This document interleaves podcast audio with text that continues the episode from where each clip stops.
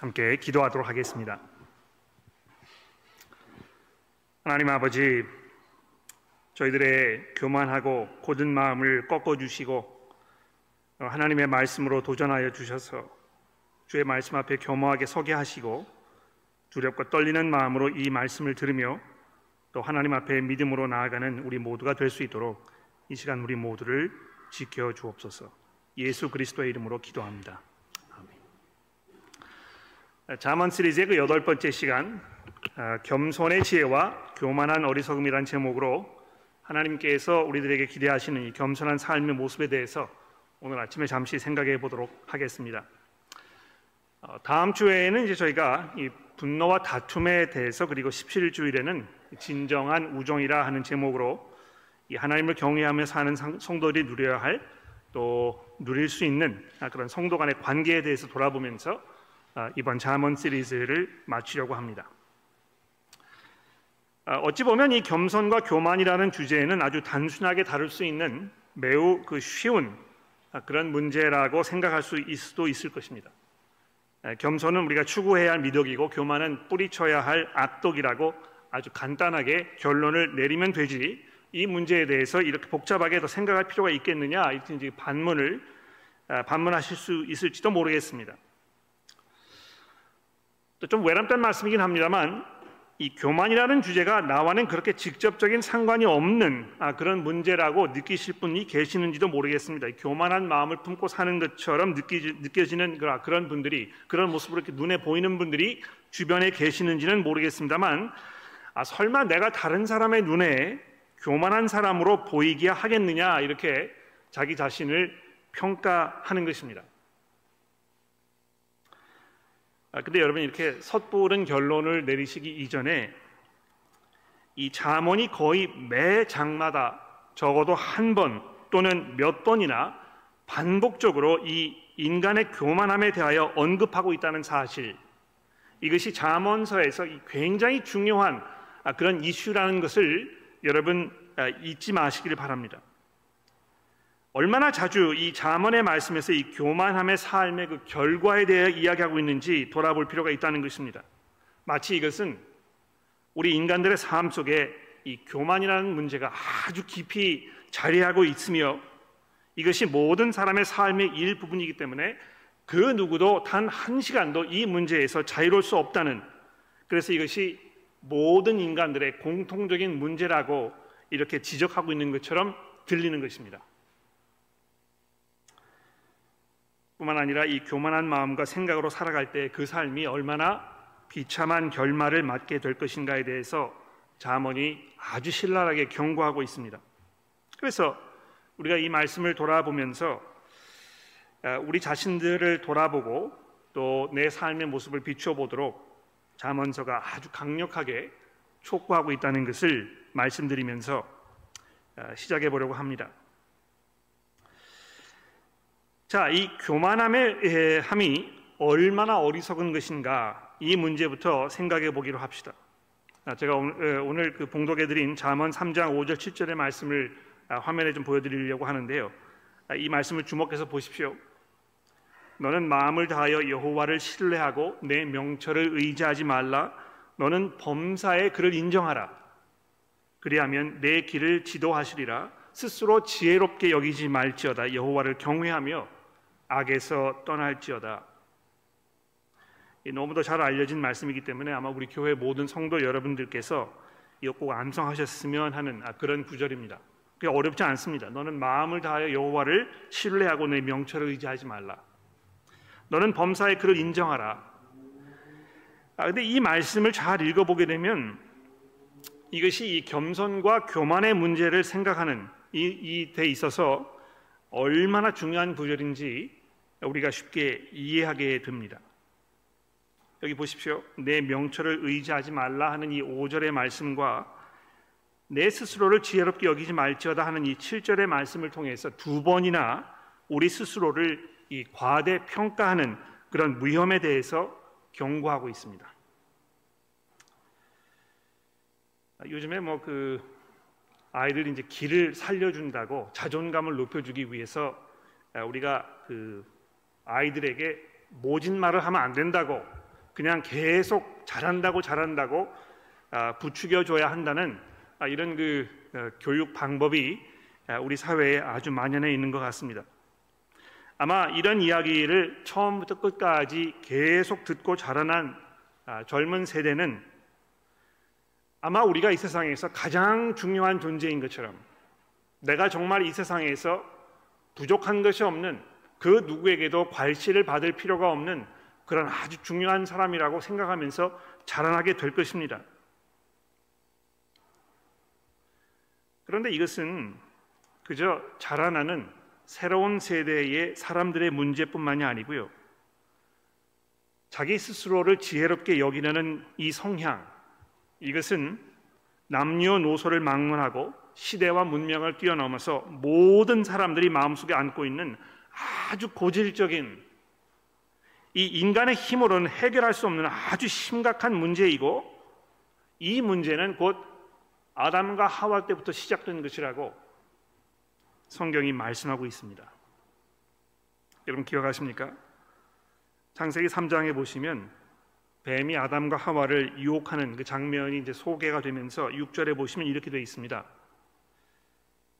여자가 그 나무를 본즉 먹음직도 하고 보암직도 하고 지혜롭게 할 만큼 탐스럽기도 한 나무인지라 여자가 그 나무를 열매를 따 먹고 자기와 함께 있는 남편에게도 주매 그도 먹은지라 이렇게 되어 있습니다.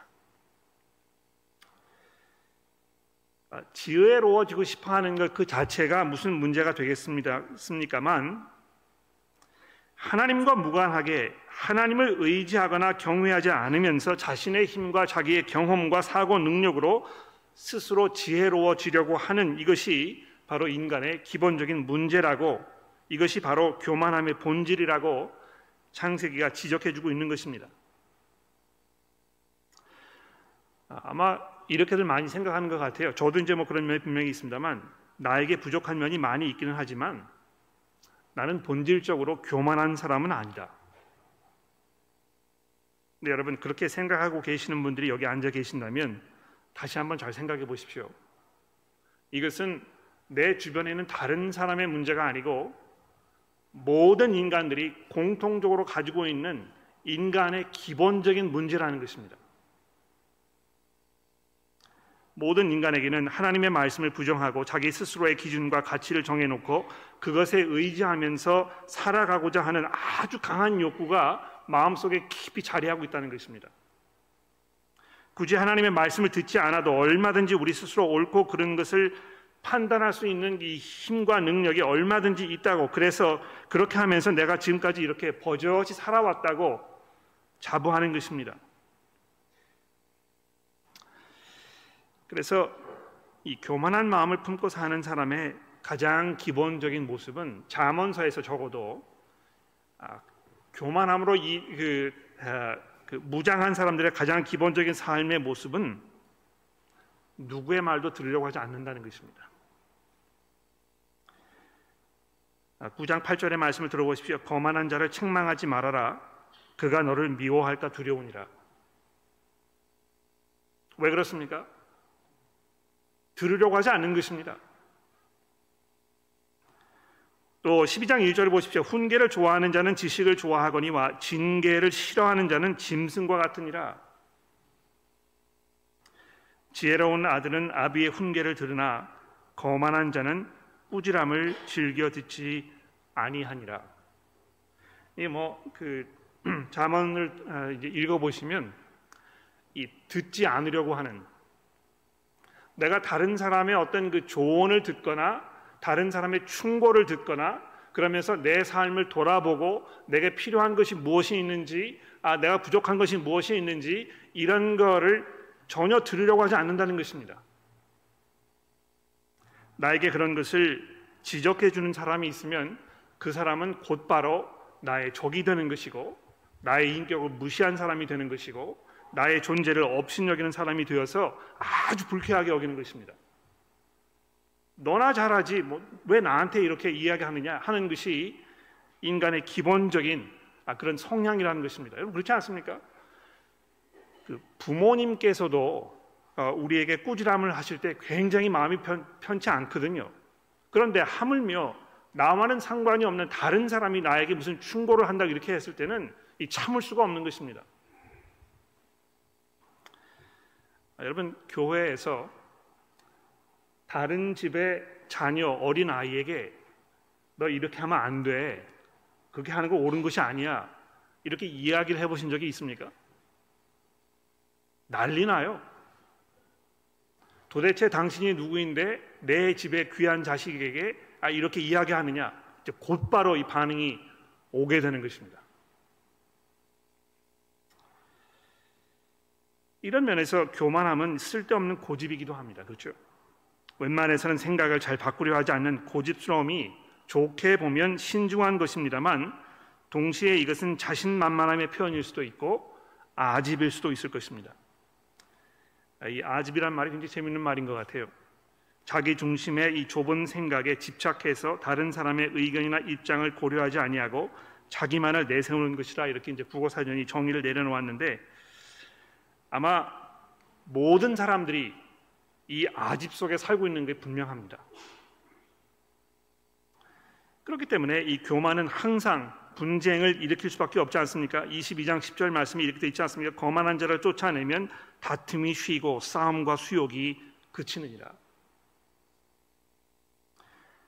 남의 이야기를 듣지 않으려고 하는 사람, 항상 자기의 생각이 옳다고 여기는 사람, 그래서 그 누구의 의견이나 또 충고도 듣지 않으려고 하는 사람이 존재한다면 그런 사람이 두 명만 있다면 거기는 분명히 전쟁이 일어날 수밖에 없는 것입니다.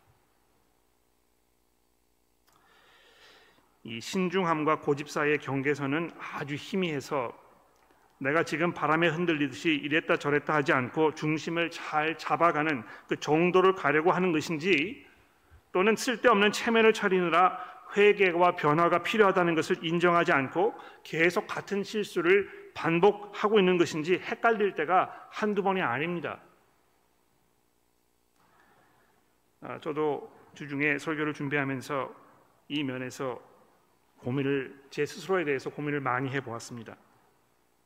저도 여기서 자유롭지 못하다고 생각을 하는데요. 솔직히 말씀드리면 저도 제 자신을 보면서 오락가락 할 때가 한두 번이 아닙니다. 내가 이거 정말 잘못하고 있는 것인가? 또는 잘못하고 있는데 잘못을 시인하지 않으려고 하는 것인가?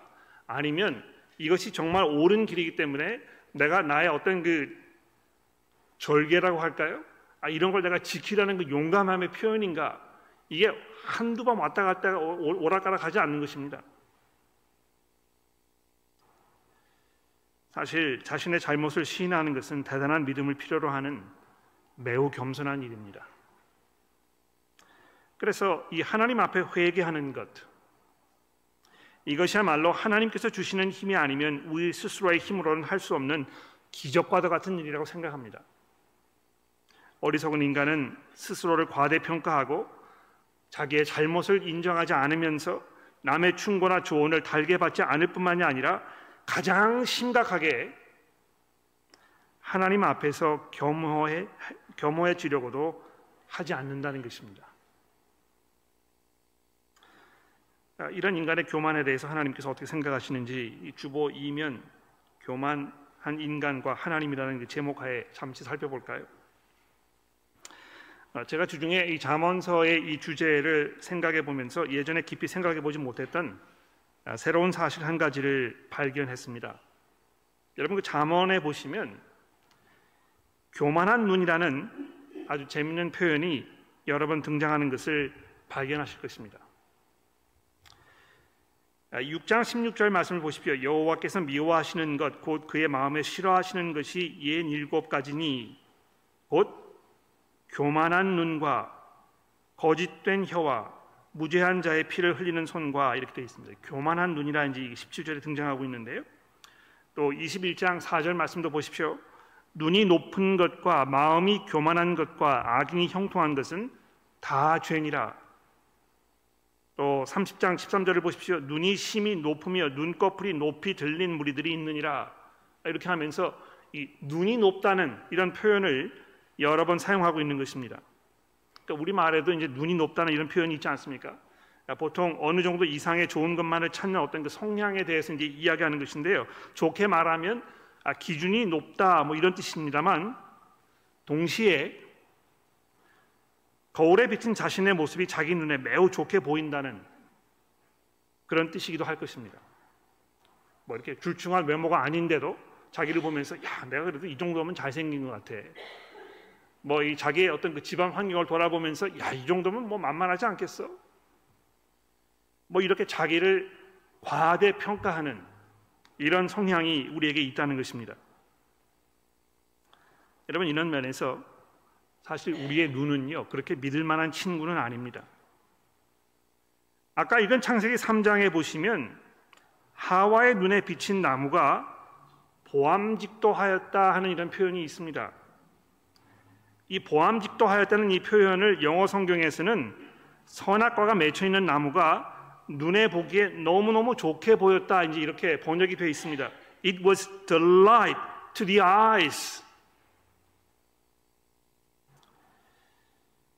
우리는 이 눈에 보이는 것을 곧잘 절대적으로 여기는 아, 그런 사회 속에 살고 있습니다. 소위 말하는 이 경험주의, 뭐 실증주의라는 이렇게 이야기하는데요. 내가 무엇을 인식하거나 내가 뭘 아는 것의 어떤 그 근원 이것은 오직 나의 직접적인 경험에만 아, 근거하는 것이다. 이런 그 철학적 세계관을 말하는 것입니다. 내가 직접 보고 듣고 만져보고 먹어보아야 무엇을 사실로 내가 인정할 수 있다 하는 주장인데요.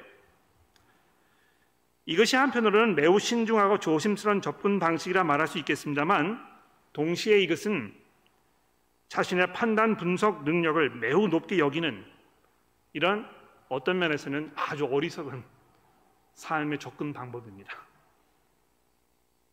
여러분 이런 그 성향에 대해서 자만의 말씀이 브레이크를 걸고 있는 이 구절을 들어보십시오. 12장 15절입니다. 미련한 자는 자기의 행위를 바른 줄로 여기나 그렇지 않습니까? 미련한 사람이 다 뭐 자기를 돌아봤을 때 내가 이 정도면 충분하겠지, 내가 하는 게 옳은 길이겠지, 다 이렇게 결론을 내리게 되어 있다는 것입니다. 또 16절 2절에 보십시오. 사람의 행위가 자기 보기에는 모두 깨끗하여도 여호와는 심령을 감찰하시느니라. 이 인간과 사람, 아, 하나님의 그 근본적인 차이점에 대해서 지금 이야기하는 것인데요. 우리는 아무리 눈을 부릅뜨고 살펴보아도 사람의 속마음을 판단할 수가 없습니다. 경우에 따라서는 내가 지금 내 마음속에 무슨 생각을 하고 있는 것인지, 내가 왜 이런 생각을 하고 있는 것인지조차도 잘 분간하지가 않, 분간되지가 않습니다. 그러나 여호와께서는 우리의 겉모습을 보이지 아니하시고 사람의 심령을 감찰하신다고 말씀하면서 인간이 자기를 바라보는 이 눈이 얼마나 신뢰하지 못하는, 신뢰할 수 없는 이런 척도인가를 이야기하고 있다는 것입니다. 그리고 결정적으로 잠언 16장 25절의 말씀을 들어보십시오. 어떤 사 어떤 길은 사람이 보기에 바르나 필경은 사망의 길이니라. 이 마지막 구절을 주목해 보십시오. 우리 인간은 선악과를 따먹은 후에 우리의 판단 계기가 망가져서 제대로 작동하지가 않는 것입니다. 이게 뭔지 아주 엉망진창이 되어가지고요 앞뒤 좌우를 전혀 분간하지 못하는 그런 정도는 아닙니다만 내 안의 판단 능력만을 의지하였을 때 사실과 전혀 다른 결론에 이를 수 있는 이런 위험을 항상 우리가 내포하고 있다는 것입니다. 처음에는 좋게 보였는데 시간이 지나고 나니까 그런 게 아니었다는 것을 깨닫게 되는 일은 우리 모든 인간들의 공통적인 경험일 것입니다. 인간의 경험과 지혜의 한계가 이렇게도 자명한데 우리는 우리 자신 이외에 하나님의 도움이 절대적으로 필요한 존재인데도 불구하고 그것을 인정하지 않고 교만과 어리석음을 한 몸뚱이로 어, 섞으면서 결합시켜 살고 있는 것입니다. 그래서 이 교만이라는 것은 결론적으로 자신의 본래 모습을 잘 보지 못하는 어리석음입니다. 자신의 부족함을 인정하지 않으려는 오만함이요 누구의 도움도 필요하지 않다는 거만함입니다. 근데 여러분 이 사람의 눈에 교만하게 보이는 것도 결코 좋은 일이 있을 수는 없습니다만 그것보다 더 심각한 문제는 무엇입니까? 하나님의 눈에 교만하게 보이는 것입니다.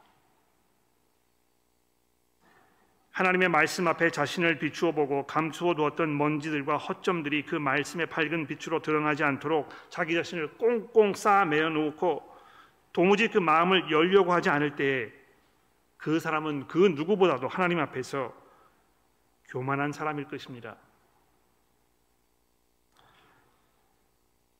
자머니 하나님의 눈에 교만하게 보이는 이들에 대해서 경고하고 있는 이 말씀을 주목해 보십시오. 여호와는 교만한 자의 집을 허시며 과부의 지게를 정하시느니라. 무릇 마음이 교만한 자를 여호와께서 미워하시나니 피차 손을 잡을지라도 별을 면치 못하리라. 여러분 문제는요. 인간이 스스로의 힘으로 이런 우리 안에 깊이 자리하고 있는 이 어리석고 어리, 이 어리석음을 해결할 수 있는 방법이 없다는 것입니다.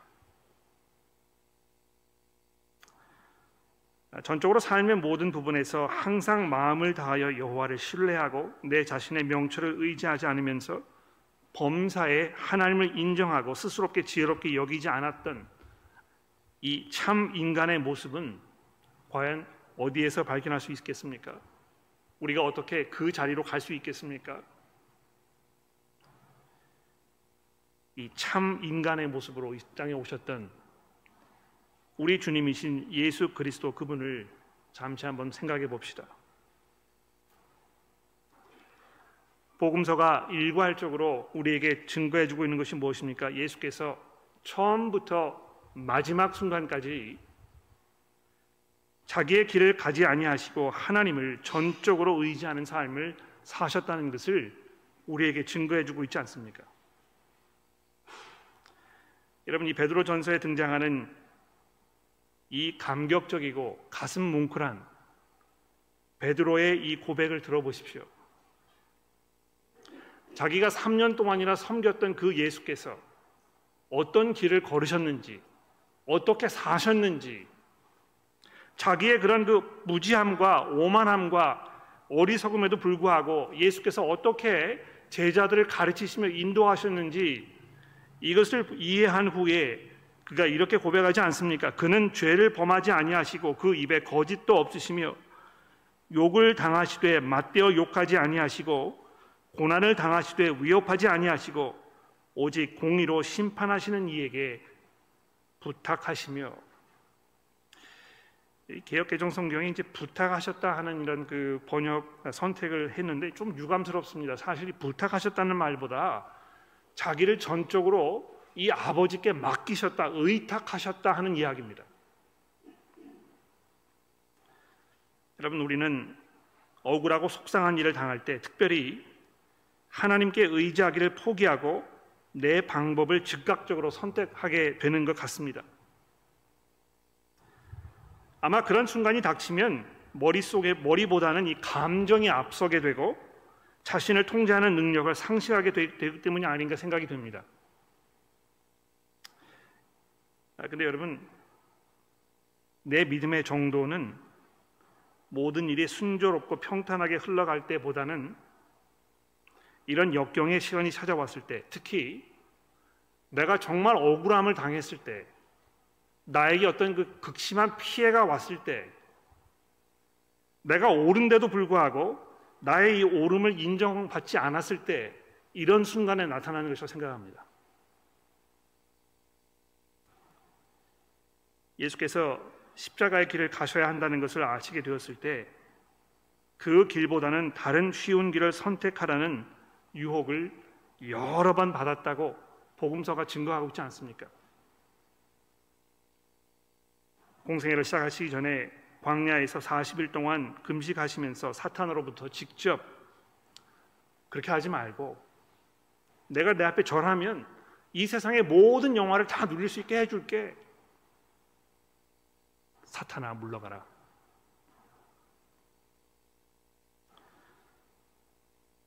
십자가의 길을 걸어가셔야 되겠다고 제자들에게 말씀하셨을 때 가장 아끼고 사랑했던 베드로가 그렇게 하시면 안 된다고 역시 예수께서 베드로에게 사탄아 물러가라. 그리고 십자가 아래서 조롱하며 십자가에서 내려오면 믿겠노라고 비양거렸던 대제사장들과 율법 학자들을 통해서 쏟아지는 그 비난과 이 유혹 속에서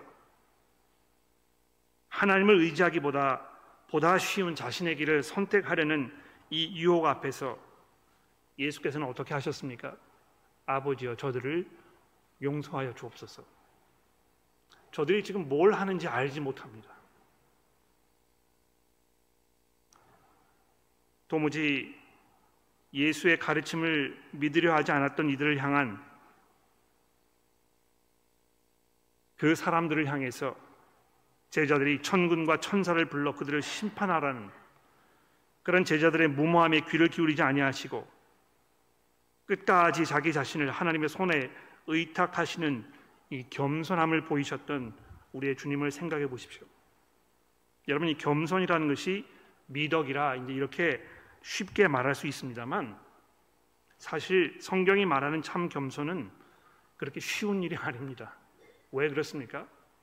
이 땅에서 우리가 예수 그리스도의 제자로 그리스도께서 걸어가셨던 참 겸손의 길을 사는 것은 우리에게 대단한 희생과 대단한 헌신과 대단한 결단을 요구하는 아주 어려운 일이기 때문에 그렇습니다. 성경이 여러분과 저에게 겸손의 길이 쉬운 길이니까 그렇게 하라고 이렇게 쉽게 권면하지 않습니다. 왜 그렇습니까? 하나님을 전적으로 의지하고 자신의 길을 선택하지 않는 것은 우리 인간의 죄악된 본성과 어긋나는 이거를 완전히 뒤집어 엎는 하나님의 새로운 삶의 길이기 때문에 그런 것입니다. 하나님 앞에서 겸손한 모습으로 사는 삶은 적어도 이 땅에서는 현세에서는 엄청난 대가를 치러야 하는 무거운 짐임에 분명합니다. 여러분 이 잠언 22장의 말씀, 20장의 말씀을 들어보십시오. 너는 악을 갚겠다고 말하지 말고 여호와를 기다리라. 그가 너를 구원하시리라. 아마 예수께서 구약 성경을 읽으시면서 이 잠언 20장의 말씀을 깊이 묵상하지 않으셨을까? 제가 그렇게 생상해 봅니다. 너는 악을 갚겠다고 말하지 말고 여호와의 때를 기다리라. 우리가 이 사회의 부조리를 돌아보면서 이 정의의 분노를 느끼게 되고 그래서 마치 이 모든 어떤 사회악 이것을 우리의 힘으로 해결할 수 있는 것인 것처럼 이렇게 착각할 때가 종종 많이 있습니다. 우리가 우리의 힘으로 이런 사회악을 수정할 수 있었다면 아마 이 세상은 지금 헐 뭐 수백 년 전에 아마 천국과 같은 그런 곳이 되었을 것입니다. 그러나 예수께서는 우리에게 새로운 삶의 길을 보여주십니다. 너는 악을 갚겠다고 말하면서 내 스스로의 길을 선택하지 말고 여호와를 기다리라. 바로 그분께서 너를 구원하실 것이다. 오늘 아침에 읽었던 야고보의 야고보서의 말씀에서 야고보 사도가 이 잠언 3장의 말씀을 인용하고 있습니다. 주 앞에서 내 스스로를 낮추라. 그리하면 주께서 너를 높이시리라. 아, 분명 야고보 사도가 이 구약의 말씀을 읽고 자기의 주인이셨던 예수 그리스도 그분의 삶의 모습을 보면서 내린 결론일 것입니다. 사도 바울이 빌립보에서 뭐라고 얘기했습니까? 그러므로 하나님이 그를 지극히 높여 모든 이름 위에 뛰어난 이름을 주사 하늘에 있는 자들과 땅 아래에 있는 자들과 땅 아래에 있는 아, 땅 아래에 있는 자들 로 모든 무릎을 예수의 이름에 꿇게 하시고 모든 입으로 예수 그리스도를 주라 시인하여 하나님 아버지께 영광을 돌리게 하셨느니라 이렇게 이야기하면서 하나님 앞에 이 땅에서의 겸손한 삶을 살아가셨을 때 그분께서 겪으셨던 그 어려움과 고초를 이야기하고 있지만 그것을 믿음과 순종으로 견디고 인내하였을 때에 하나님께서 그를 높이 들어 모든 이름 위에 뛰어난 이름을 주셨다고 선언하고 있는 것입니다. 성도 여러분, 우리가 자문서를 읽으면서 겸손은 좋은 것이고 교만은 나쁜 거니까 그냥 그렇게 살자 결론을 내려버리면 뭐 아무런 아, 감흥도 없이 이 자리를 나설 수 있을지 모르겠습니다. 그러나 예수 그리스도를 생각해 보십시오. 하나님을 향해 그분께서 가지고 계셨던 그 흔들리지 아니하는 믿음이 곧 그분의 겸손함의 표현이고 그 겸손함으로 살아가셨던 예수 그리스도께서 아버지의 손에 의해 높이 들림을 받아 모든 이름 위에 뛰어난 그 이름을 얻게 되셨다는 이 복음의 이야기를 들어보면서 오늘 이 시간에 우리가 과연 어떻게 살 것인가? 우리가 얼마나 하나님의 말씀에 순종하며 겸허한 마음으로 우리의 삶을 살아갈 것인가? 이것을 돌아보고 다짐하는 모든 성도 여러분들 되시기를 간절히 기도합니다. 아, 우리 이 시간에는 화면에 보시는 어, 회개의 기도로 어, 주 앞에 나가기를 원합니다. 야고보서의 말씀을 다시 들어보십시오. 하나님을 가까이 하라. 그리하면 너희를 가까이 하시리라. 죄인들아 손을 깨끗이 하라. 두 마음을 품은 자들아 마음을 성결하게 하라. 슬퍼하며 애통하며 울지어다. 너희 웃음을 애통으로 너희 근, 즐거움을 근심으로 바꿀지어다. 주 앞에서 낮추라 그리하면 주께서 너희를 높이시리라. 우리 함께 회개기도 합시다. 저희들의 창조 주시며 심판관이신 자비하신 하나님, 저희들 모두는 그릇 행하여 각기 제 길을 걸으며 이 세상 풍조를 따라 육체의 욕심을 따라 마음에 원하는 것만을 쫓아 살며 하나님을 거역하는 삶을 살아왔음을 회개합니다. 저희들 모두가 본질상 하나님의 진노를 피할 수 없는 존재들임을 고백합니다. 그러나 그리스도께서 친히 저희를 대신하여 모든 죄를 담당하셨으니 이제 저희들에게 용서를 베풀어 주시고 그리스도 안에서 거듭난 새 생명 가운데 아버지를 섬기며 순종하는 삶을 살 수 있도록 힘 주시기를 예수 그리스도의 이름으로 간절히 기도합니다. 아멘.